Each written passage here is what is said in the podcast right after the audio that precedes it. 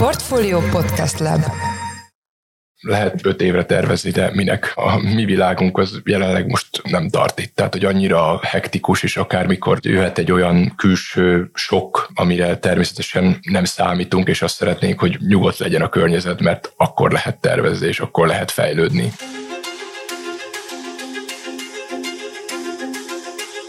Mindenkit üdvözlünk, ez az Alapvetés, a Portfólió Agráriummal és élelmiszerekkel foglalkozó podcastje. A mai epizód az MBH Bank támogatásával jelenik meg. Én Orosz Márton vagyok a portfólió szerkesztője. Rendszeresen hallani lehet a hazai agrárium és élelmiszeripar legnagyobb cégeiről, de méltánytalanul kevés szó esik róluk a hazai agrofood szektor egészében játszott szerepük kapcsán. Mára már egyértelműnek tűnik a legtöbb ágazati szereplő számára, hogy az egyes cégek nem csupán önmagukban, hanem beszállítói partneri viszonyaikon keresztül is képesek alakítani a hazai mezőgazdaság és élelmiszertermelés egészét. Méretüknél és kapcsolatrendszerüknél fogva közvetítik az ágazat többi szereplőjének a belföldi és exportpiacok elvárásait, kemény feltételeket állítanak a beszállítóiknak, ám adott esetben segítik is őket technológiai vagy üzleti értelemben vett újabb szintek elérésére. Az így létrejövő hálózat mögött pedig a finanszírozó bankok állnak, amelyek mára már nem csupán pénzügyi termékekben, hanem egyre inkább stratégia alkotásban is gondolkodnak a legnagyobb cégek esetében is. A témáról mai vendégünkkel Boros Zoltánnal az MBH Bank agrár és élelmiszeripari üzletágának nagyvállalati ügyfelekért felelős igazgatójával Zoltánjával beszélgetünk. Szervusz Zoltán, köszöntelek a műsorban. Köszöntöm én is a hallgatókat, nagyon szépen köszönöm a meghívást. Kezdjük egy picit távolabbról. Mennyire tipikus az a magyar bankrendszerben, hogy a nagyobb vállalati ügyfelekkel a bankon belül is külön létrehozott, hát egy agrárcentrum keretében egy külön nagyvállalati terület dolgozik, hogyha én jól értem, akkor ez nálatok nagyon élesen különválik, tehát kimondottan van egy divízió, ami a nagyvállalati agrárügyfelekre, élelmiszeripari ügyfelekre fókuszál és velük foglalkozik. Igen, teljesen jól érted. Rövid válaszom az, hogy a magyar bankszektorban egyáltalán nem tipikus ez a felállás, illetve ez a stratégia, hogy mi megközelítjük az agrár és élelmiszeripari ügyfeleinket. Picit hátrébb lépnék, kontextusba helyezném, hogy ugye itt a MBH bank három tagbankból olvadt össze. Az agrárium mind a három tagbankban különféle szempontok szerint, de, de nagyon jelentős és meghatározó szerepet játszott. És kezdeném az, hogy a takarékbanknál ugye az őstermelők, az egyéni vállalkozók, a kisebb gazdaságok tradicionálisan nagy számban kerültek finanszírozásra a takarékbank által, ami egyrészt nem csak egy banki feladat, hanem egy misszió is volt, én úgy gondolom, tehát a vidéknek az elérése a takarék szövetkezetek által, valamint a a Budapest Bank a közép, illetve nagyobb agrár és élelmiszeripari üzemeket hozta be ebbe a fúzióba saját magával az ügyfélkörét, az MKB pedig tradicionálisan ezeket a nagyobb élelmiszeripari feldolgozó cégeket. Most ebből a három örökségből került tulajdonképpen összegyúrásra az az agrár üzletág, ami most méretében abszolút piacvezető. Ha a finanszírozási piac részünket nézzük, akkor egy ilyen 25 százalék, ha ezt mezőgazdaság és élelmiszeripar tekintetében vizsgáljuk, majdnem 30 százalék, hogyha még ehhez hozzáveszünk a teljes agri-bizniszt, az agri-food szektort. Itt az üzletágon belül 280 kolléga foglalkozik csak és kizárólag agrár és élelmiszeripari cégeknek a finanszírozásával és ellátásával. Ezen belül láttuk azt, hogy van egy olyan nagyvállalati szektor, ami a mi szegmentációnk szerint ugye 10 milliárd forint fölötti éves árbevételű cégek, cégcsoportokat jelenti, akik külön speciális elvárásokkal, külön speciális termékek igénybevételével egy külön osztályt, illetve igazgatóságot hoztunk létre, hogy kiszolgálják. Más bankoknál ez a szolgáltatás nem, nem elérhető, nincs, nincs meg ez a külön fókusz, sem az agrár üzletág, sem az agráriumra való fókuszálás, sem pedig az élelmiszeripari feldolgozó cégekre való fókuszáltság. Nagyon impozál számok, amiket itt mondtál, magára a teljes divízióra vetítve is, de akkor légy szíves, mondj már nekünk néhány konkrét céget, hogy kikkel dolgoztok együtt. Hogyha jól sejtem, akkor itt a magyar élelmiszeriparnak a csúcsvállalatairól beszélgetünk. Abszolút. Ha megvizsgáljuk az agrárium és az élelmiszeripar alágazatokat, és mindjárt mondok példákat is, tehát azt látjuk, hogy tényleg a, a top 5, top 10 vállalatnál legtöbb helyen ott vagyunk, és azt gondolom, hogy kifejezetten sikeres együttműködést tudhatunk le. Konkrétan, hogyha megnézzük például a teipart, teiparban ugye azt szokták mondani, hogy van a tíz nagy cég, aki lefedi a piacnak kb. a 90 át tejfeldolgozó cég, ott a öttel abszolút azt gondolom, hogy a főbankja vagyunk, stratégiai partnerek vagyunk, tehát ezt kívánjuk ugye tovább erősíteni és fenntartani. Ott van a, egy kicsit átevezve mondjuk a, a sütőiparra, a, a malom és tésztaiparra, például a gyermei, mint abszolút zászlós hajója szerintem a magyar tésztaiparnak, illetve malomiparnak. Takarmányipar tekintetében stratégiai partnerei vagyunk itt az UBM csoportot értem, akár az integrációs piacon is ott komoly pozícióink vannak, de hogyha átevezek egy kicsit a húsipar és a, a, az élőállat előállítás, illetve feldolgozás részére, mind a szárnyas víziszárnyas, ha nem is mindenhol top 1, de top 3-ban biztos, hogy benn vagyunk banki szereplőként ezeknél a nagy vállalatoknál, mint finanszírozó, illetve mint banki szolgáltató. Akkor azt gondolom, hogy te itt heti, de legalább havi szinten beszélgetsz ezeknek a nagy cégeknek a vezetőivel, és személyes kapcsolatod is van hozzájuk. Mit tapasztalsz? Hogy élték meg a 2023-as évet ezek a cégek Magyarországon? Milyen volt a piac számukra? Mennyire prosperáltak, vagy mennyire tudtak elszakadni azoktól a nehézségektől, amikkel általánosságban azért a legtöbb vállalat, legyen szó egy kis vállalatról, vagy egy óriás cégről küzd, hát most itt felsorolhatjuk, hogy infláció és emelkedő költségek, munkaerőköltségek például, energiaárak, stb. stb. Hogy érték meg ezek a cégek a 2023-as évet? Tulajdonképpen azt látjuk, hogy felemás év volt. Bizonyos szegmensekben egy visszarendeződés, például input anyagárakban, felvásárlási árakban, terményárakban egy, egy komoly visszarendeződés történt, ami ezáltal a feldolgozóipart, az élelmiszeriparnak ugye kihatotta az eredményességére, egyik oldalról ez javította, másik oldalról, ami látszik a legtöbb esetben az élelmiszeripari cégeknek ugye a fővevői azok hazai, illetve külföldi retailerek, tehát kiskereskedelmi láncok, akik pedig ugyanúgy igyekeztek ezeket az árakat lenyomni és vissza, visszatornászni, tehát egyik oldalról egy segítség, úgymond a másik oldalról pedig egy nyomás volt az árakon, és ezáltal a profitabilitásom szükséges alágazatokra szétválasztani ahhoz, hogy, hogy meg tudjuk ítélni, mert nem lehet azt mondani, hogy egységesen mindenkinek ez egy rossz év volt, vagy egységesen mindenkinek ez egy jó év volt. Ahogy említettem, felemás, első félben mindenképp, de talán egész évre egy hasonló átmeneti évvel számolunk, és prognosztizálunk a következő évet is. És mennyire tudtak ezek a cégek működni az exportpiacokon? Azért tudjuk azt, hogy Magyarország agrárexportja, élelmiszerexportja azért jelentős, ennek a magyar gazdaságban is komoly súlya van. Tudtak ők prosperálni az idei évben, vagy itt azért számos olyan külső tényező volt, ami mondjuk nehezítette az ő exportpiaci munkájukat? Úgy látjuk, hogy az MBH bankon belül, illetve konzultálunk folyamatosan az ügyfeleinkkel, beszélgetünk, és közben nézzük ugye az, az agrárpiaci elemzéseket is, hogy alapvetően az exportpiacokon a trendben egy némi vész visszaszorulás látható, tehát veszített veszítettünk, veszítettek el ezek a, cégek piacokat, még a hazai kereslet oldalon pedig ugye szintén, ahogy említettem, hogy, hogy az élelmiszer feldolgozóknak az árbevételét azt a kiskereskedelmi láncok adják, és ehhez társult egy ilyen, éppen ott tartunk, hogy 10,7% élelmiszer infláció, de ez az év elején ez jóval magasabb volt, tehát hogy egészen az átlagos inflációs szintet is jóval magasabbra húzta ez a, az élelmiszer infláció, vagy, vagy felfele tornázta, és emiatt visszaesett a kereslet, és ha a kereslet visszaesik a, a hazai piacokon, akkor az élelmiszer feldolgozó kapacitás kihasználtsága is visszaesik. Tehát az látszik, hogy, hogy az egyrészt az exportban van némi visszaszorulás, vagy történt némi visszaszorulás, és a hazai kereset is alacsonyabb szinten alakult, és a piaci várakozások, ügyfeleink várakozásai az, hogy ez, ez helyre kell, hogy álljon. Tehát a, a reálbérek visszatérésével, a reálkeresetek visszatérésével ennek a fogyasztásnak helyre kell állnia. Ezek az óriás cégek tulajdonképpen egyfajta gazdasági centrumoknak is tekinthetők, számos alvállalkozóval, beszállítóval dolgoznak, de ők jelentenek egyfajta, hát mondjuk úgy, hogy klaszter központot, talán használhatjuk ezt a kifejezést, és ezt úgy értem, hogy olyan központok, amelyek köré sok kisebb-nagyobb cég kapcsolódik, és sok mezőgazdasági termelőnek adnak munkát vagy piacot. Abszolút egy-egy ilyen feldolgozó, élelmiszeripari feldolgozó céghez, cégcsoporthoz rengeteg beszállító kapcsolódik. Ezeknek a cégeknek valahol küldetésük is kell, hogy legyen, hogy ezeket integrálják, vagy valamilyen szinten, sőt egyre nagyobb fokon maguk alá szervezzék, és ezt a teljes ellátási láncot megszervezzék, természetesen egy tisztességes eredménnyel és profittal, és emellett pedig megosszák azokat a külföldi, belföldi tapasztalatokat megosztják ezekkel a partnerekkel, amik segítik a termelést, a hatékonyságjavítást, az intenzitás növelését, tehát egy tudás megosztásként is kell, hogy működjenek. Mi ezt az MBH-ban oldalán egyébként a nagyváltainkkal közösen, saját kezdeményezésben támogatjuk. Picit ez túlmutat a finanszírozói banki szerepünkön, ugyanis az idei évben ügyfeleink más aliparákban tevékenykedő nagyvállalati ügyfeleket elhívtak saját magukhoz mondjuk egy saját üzemüknek a megtekintésére, bejárásra, feltárásába, és ez részünkről accelerált, elősegített találkozó volt, és ez egyfajta tudásmegosztás, best practice, tehát jó gyakorlat megosztásként is felfogható.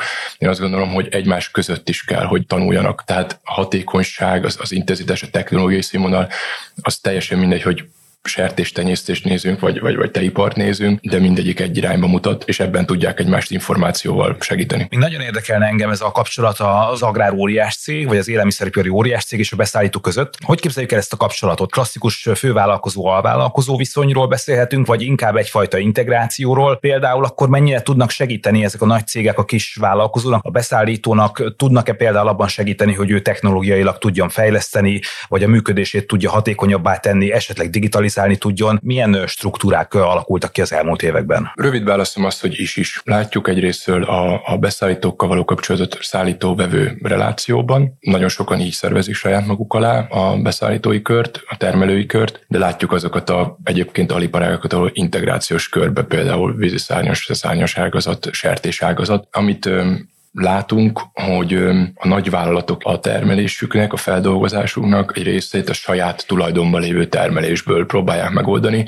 Ezzel is ezeket a hullámokat, ami legyen akár ár, vagy akár keresleti hullám, igyekeznek ezzel is kibalanszolni, ki, kiegyensúlyozni, és a profit hány ennek minél nagyobb részét saját maguknál tartani. Tehát van egy ilyen irányú mozgás is, valamint van egy ilyen integrációs irányú mozgás, ahol természetesen, hogy az előbb is említettem, egy tisztességes eredménytartalom megosztásával igyekeznek a a gazdákat segíteni abban, hogy magasabb szintet termeljen, minél jobb takarmányt használjon fel, minél jobbak legyenek a vakcinák mondjuk állatok esetében, és ezáltal minél nagyobb legyen a fajlagos gyarapodása az adott állattenyésztőnél. Az előbb elmondottakból nekem az is következik, hogy ti MBH bankként azért úgy tekintetek erre a teljes szegmensre, hogy nem csak mondjuk számlavezető bank vagytok, vagy nem csak hitelt nyújtotok ezeknek a cégeknek, hanem érdekel titeket az is, hogy hogy működnek, és próbáljátok segíteni az életüket, a munkájukat, meg ezt az egész kapcsolatrendszert, ami a fővállalkozó alvállalkozók között létezik. Jól értem hogy ez így van, és például tudtok-e segíteni mondjuk üzleti stratégia kialakításában, tudtok-e segíteni abban, hogy hatékonyabb legyen a viszony fővállalkozó és alvállalkozó között, vagy, vagy megrendelő és beszállító között? Mennyire van mozgásteretek? Én úgy látom, hogy igen jelentős, már csak ahogy említettem is a piaci részesedésünkből fakadóan, tehát azt kell látni, hogy a termelői kör esetében van körülbelül Magyarországon 4,5 millió hektár szántóföld. Ebből körülbelül a, a 40-45 százalékára igényel igényelt támogatások, azok az MBH banknál lévő regisztrált számlákra érkeznek be ezek a földalapú támogatások. Tehát rálátunk ennek a szektornak egy igen nagy részére. Ugyanez, ahogy említettem, igaz, hogy rálátunk, hogy a nagyvállalatoknál ott vagyunk a top három finanszírozóban van, ahol ugye stratégiai kapcsolat van, erről, erről már szóltam. Így az információt ugye látjuk és egybe tudjuk gyúrni, és ezeket az információkat a saját agrárelemzéseinkkel együtt ezeket meg tudjuk osztani a partnereinkkel. Tehát például egy éves tervezésnél nagyon sok cégnél megérkezik következik a kérdés, hogy a mi elemzési központunk, legyen az agrár vagy a, vagy a teljes gazdasági elemzési központ, milyen keretszámokkal tervezi mondjuk a jövő évet, a várakozások milyenek. Ezt beépítik az úgynevezett forecastba, tehát a jövő évi tervekbe, és utána pedig, mikor ezeket megosztják velünk, akkor mi ezt véleményezzük, és tulajdonképpen a következő évi bank felé megfogalmazott hiteligényeknek az alapja, ez a ebben mutatott üzleti terv. Tehát itt egy nagyon komoly iteráció zajlik a, a partnerségben. Mindennek az alapja, hogy ez így működjön, ez a partnerség, ez a bizalom. Tehát nagyon sokat dolgozunk azon, hogy egyébként megbízhatóan határidőre ö, lesz szállítsuk kiváló minőségben azokat a kéréseket, igényeket, amit felénk, mint banki szolgáltató megfogalmaznak. Azt gondolom, hogy szépen épül, épülni is fog. Ahol azt látom, hogy nagyon sokat tudunk tudtunk segíteni, hogy hajlamosak vagyunk néha egy banki szereplőként, banki finanszírozóként azt látni, hogy van egy mondjuk egy vidékfejlesztési program, vagy egy élelmiszeripari támogatási program, hogy ezek 2024-ben nagy számban meg fognak nyílni. Ezekre a cégek pályázni fognak. És akkor azt gondolni, hogy automatikusan megvan az az információ minden nagyvállalatnál, hogy egyébként hogyan lehetne a legjobb forrást bevonni. Tehát az átlag kamatomat mondjuk egy adott beruházásnál minél lejjebb szorítani. Ugye ezekre vannak támogatási programok, mindenki el tudja olvasni, akár az Eximnek, akár a, a, a Széchenyi programok, ugye ezeket ugye mindenki ismeri, de túl kell ezen lépni, és túl kell látni, hogy nem biztos, hogy ezzel úgy tud, vagy olyan mélységben tud foglalkozni, hogy ebben az esetben az adott hitel, illetve forrás bevonását, a forrás mixét optimálisan kialakítsa. Tehát főleg a nagyvállalatoknál nagyon sokat tudunk abban segíteni, hogy adunk olyan tippeket, megoldásokat, stratégiát a finanszírozásra, amiket ők be tudnak építeni akár így ebből az üzleti tervben, és akkor akár újra tudják számolni az adott beruházások a megtérülését. Mert mondjuk lehet, hogy ahogy ő gondolja, elsőre az üzleti tervben gondolatban mondjuk az adott gazdasági vezető, az jó, de nem, nem biztos, hogy az optimális. És ebben egy bank, egy partner tud segíteni, még egy kicsit tovább javítani a dolgon, módosítani, és tanácsadói szerepben közösen végezni ezt a beruházást. Egy picit hadd kérdezek akkor itt vissza, említetted, hogy előrejelzéseket is adtok ezeknek a cégeknek, és komoly kutatási centrummal rendelkeztek. Nyilván az egyik legnagyobb hazai bankként ez, ez azt gondolom, hogy természetes is. Mik azok a fő mutatók, amiket adtatok a magyar agrárvállalatoknak 2024-re? Mik azok a főbb trendek, amiket láttok itt jönni a következő hónapokban? A 2024-es évet, ahogy már említett, is úgy látjuk, hogy alapvetően a kereteznem kell egy, egy átmeneti év lesz. A terményárakat a néző mindegyik fő indikátor, a számításunk az az, hogy körülbelül egy minimális emelkedés várható, lefelé nem látjuk a teret. Gazdasági növekedést, ha nézzük, akkor ha optimista vagyok, akkor 4% körülre mondom, ha kicsit pessimista, akkor is merek mondani, hogy 3%, tehát egy 3-4% közötti gazdasági növekedéssel számolunk. Az infláció ennél egy picit magasabb szinten ragadhat be, bár az lenne a cél, hogy minél alacsonyabb legyen, és minél inkább lefelé korrigáljon. Ebben az esetben egy 5-6 százalékot várunk. Az árfolyamban pedig akkor egy hasonló szintet, és, és az egész gazdaságnak az lenne a kívánatos, hogy egy hasonló szűk csatornában mozogna, ezáltal kiszámíthatóvá tenni a tervezést. Mert ha kiszámítható a tervezés, amit már szintén ugye említettem a mai napon, akkor sokkal bátrabban fogják ezeket a megnyíló forrásokat megigényelni, és esetleg több projektet is elindítanak, mint hogyha ha mondjuk ez egy a, megint egy hektikus év. Tehát igazából én azt gondolom, hogy szükségük is van erre. Ha az aliparágakat egy picit alábontjuk, megnézzük, akkor, akkor, akkor úgy látjuk, hogy az állattenyésztőknek a helyzete továbbra is nagyon jó tud lenni. Itt az eredményességre gondolok. Az input anyagokat viszonylag olcsón be fogják tudni szerezni, és az árnyomás ellen is én úgy gondolom, hogy, hogy fognak tudni küzdeni, amikor ezt értékesítik. További koncentrációra számítunk, tehát a, mind az állattenyésztőknél, mind pedig a, a szántóföldi növénytermesztőknél egyrésztről generációváltás miatt, másrésztről pedig a, valahogy a piaci törvények miatt a mérethatékonyság elérése céljából várjuk a, a, a koncentrációt. Az élelmiszeriparban is egy átmeneti évet, stagnálást látunk, amiben mi nagyon sokat kell segítenünk, és erre is van úgy gondolom, hogy mandátumunk itt az agrárüzetágon, illetve a nagyvállalati agrárigazgatóságon, hogy ezt a magyar tulajdonú cégeknek a tőke akkumulációját segítsük, minél hatékonyabb finanszírozással, tanácsadással, partnerséggel, hogy azokat az exportpiacokat, amik egy picit visszaszorultak akár az idei évben, ott egy jóval nagyobb erővel tudjanak visszalépni az év második felében, és kezdjenek el a közép-kelet-európai társakkal versenyezni, szabad szemmel látható szereplőként megjelenni a közép-kelet-európai piacokon. A hazai piacon pedig én azt gondolom, hogy a ágazat helyzetét, legyen ez a teljes agri-food szektor, a keresletnek a helyreállása fogja meghatározni, és itt ebben bízunk, hogy ez, ez meg fog történni. És mennyire tudnak ezek a cégek hosszabb távon tervezni stratégiailag, mondjuk egy három-öt éves időtávon? Ha csak azt nézzük, hogy mondjuk az idei évre vetített prognózis is azt mutatja, hogy egy csomó bizonytalansági tényező van a gazdaságban, azt gondolnám, hogy egy élelmiszeripar az még inkább kitett a környezetnek és, és a külső hatásoknak, és nagyon nehéz lehet hosszú távú stratégiát alkotni. Ebben például tudtok nekik segíteni? Azt szoktam mondani, hogy lehet öt évre tervezni, de minek? A mi világunk az jelenleg most nem tart itt. Tehát, hogy annyira hektikus, és akármikor jöhet egy olyan külső sok, amire természetesen nem számítunk, és azt szeretnénk, hogy nyugodt legyen a környezet, mert akkor lehet tervezni, és akkor lehet fejlődni. Én most úgy látom, hogy kettő-három év az, amire kell és szükséges stratégiai szinten előre tekinteni, de egy év az, amire jó prognózisokat lehet adni.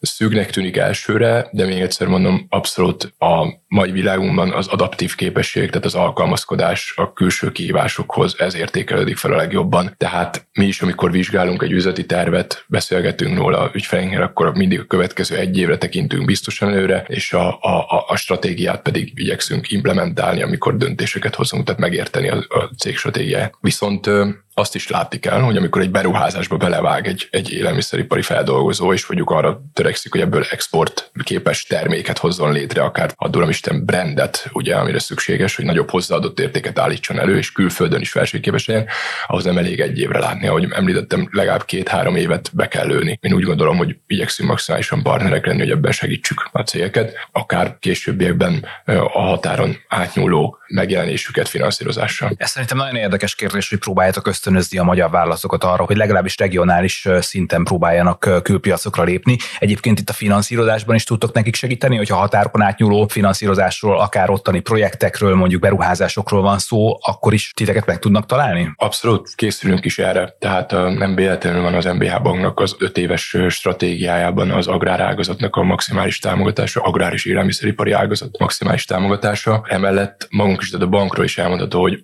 megfogalmazta ebben a stratégiában a külpiacokra való kilépést és a regionális terjeszkedést. Tehát én úgy gondolom, hogy nagyon sok esetben a célországok, a célrégió, ahol szeretnénk erősebbek lenni, és amiért támogatjuk a hazai tőke felhalmozást, azok összeérnek az, a nagyvállalati ügyfeleinkkel. Látsz egyébként olyan a szektorokat az agrofood ágazaton belül, akik sikeresek lehetnek regionális szinten Magyarországról indulva? Abszolút. Beszéltünk állattartásról, látunk olyan szereplőket, és támogatunk is, akik például a, a csirkágazatban abszolút szabad szemmel láthatóak már Európában, de akár említetném a pulykágazatot is. Ezeknek a vállalatoknak példát kell mutatniuk, én úgy gondolom. Ki kell nevelni azt a 50-100 úgymond nemzeti bajnokot ebben az iparágban, akik zászlóshajóként viszik előre ezt a külföldi terjeszkedést és ezt a versenyzést, és meg is állják a helyüket a piacokon. Ez azt is jelenti, hogy mondjuk a fiatal magyar menedzserek, akik az ágazatban dolgoznak, ők azért képesek arra, hogy nemzetközi szintre növeljék a cégeket? Én úgy látom, hogy egy nagyon jó mix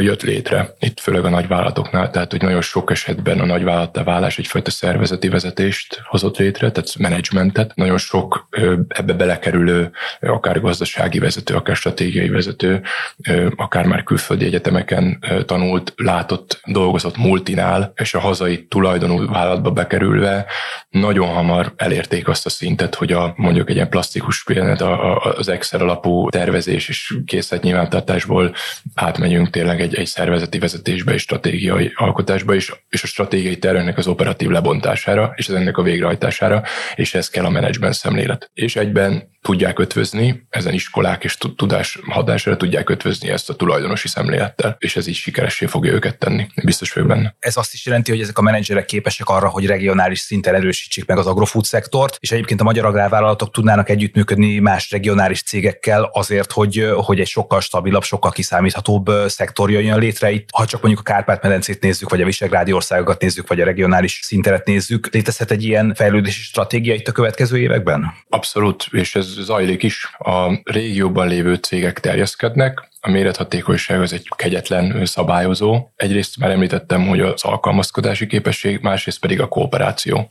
Tehát ez a két olyan tulajdonság ismérv, ami, ami előre fogja vinni ezt a fajta terjeszkedést. Amit látunk, és ez is egy folyamat, ami már zajlik, összességében Európa termelése egyébként fogyasztás által vezérelve valamilyen szinten vissza fog esni. A népesség az csökken. Egyes elemzések 2-4-5 százalék visszaesést vizionálnak, akár lehet azt mondani, hogy nem egy jelentős, de, de Európa szinten érzékelhető. Én úgy látom, hogy Európa egy önellátásra igyekszik berendezkedni, agrárium élelmiszeripar tekintetében, és összességében a világpiacon mondjuk visszaszoruló piaci súlya van. Ha Európán belül nézzük, akkor nagyon sok esetben az látszik, hogy a nyugat-európai hatékony gazdaságok, mint a gazdaságok, lásd Benelux államok, kiemelve Hollandiát, Németországban, Franciaországban felhagynak a, a például az állattenyésztési állattartói tevékenységgel, szántóföldi növénytermesztéssel, és ez a fajta tudás és technológia, ez közép-kelet-európába költözik. Egyrészt ez jó,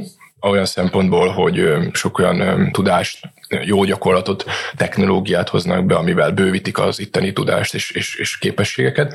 Másrészt viszont további versenyhelyzetet is támaszt, ami viszont kevésbé szerencsés, tehát ezzel a kihívással meg kell küzdeniük hatékonyságjavítás és intenzitás révén a, a mi cégeinknek, tehát a magyarországi tulajdonú cégeknek. Na most, hogyha ez így megtörténik, akkor Magyarország, én azt gondolom, a magyar piac rendben van, tehát dominálni képesek a termelők, a feldolgozók, és ezen felül pedig kell keresi azokat a célpontokat, akár itt gondolok a Nyugat-Balkánra, gondolok Romániára, ahol igenis lehet partnerségbe menni. Tehát nem csak úgy kell elképzelni mondjuk egy, egy terjeszkedést, hogy felvásárolok egy célpontot, hanem mondjuk közös vegyes vállalatot alapítok, vagy közösen szállunk be egy-egy szektorba. Ez a fajta kooperáció, amit egyébként a kérdésedre válaszolva a menedzserek magukkal hoznak már úgymond zsigerből, segíti a külföldi piacokon való nem csak a versenyzést, hanem ott nagyon komoly továbbépítkezést. Összességében pedig úgy gondolom, hogy ezt, ezt a stratégiát pont az MBH bank tudja a legjobban támogatni. Az öt éves stratégiai céljaiban első helyen van az, hogy a regionális terjeszkedést, bővülést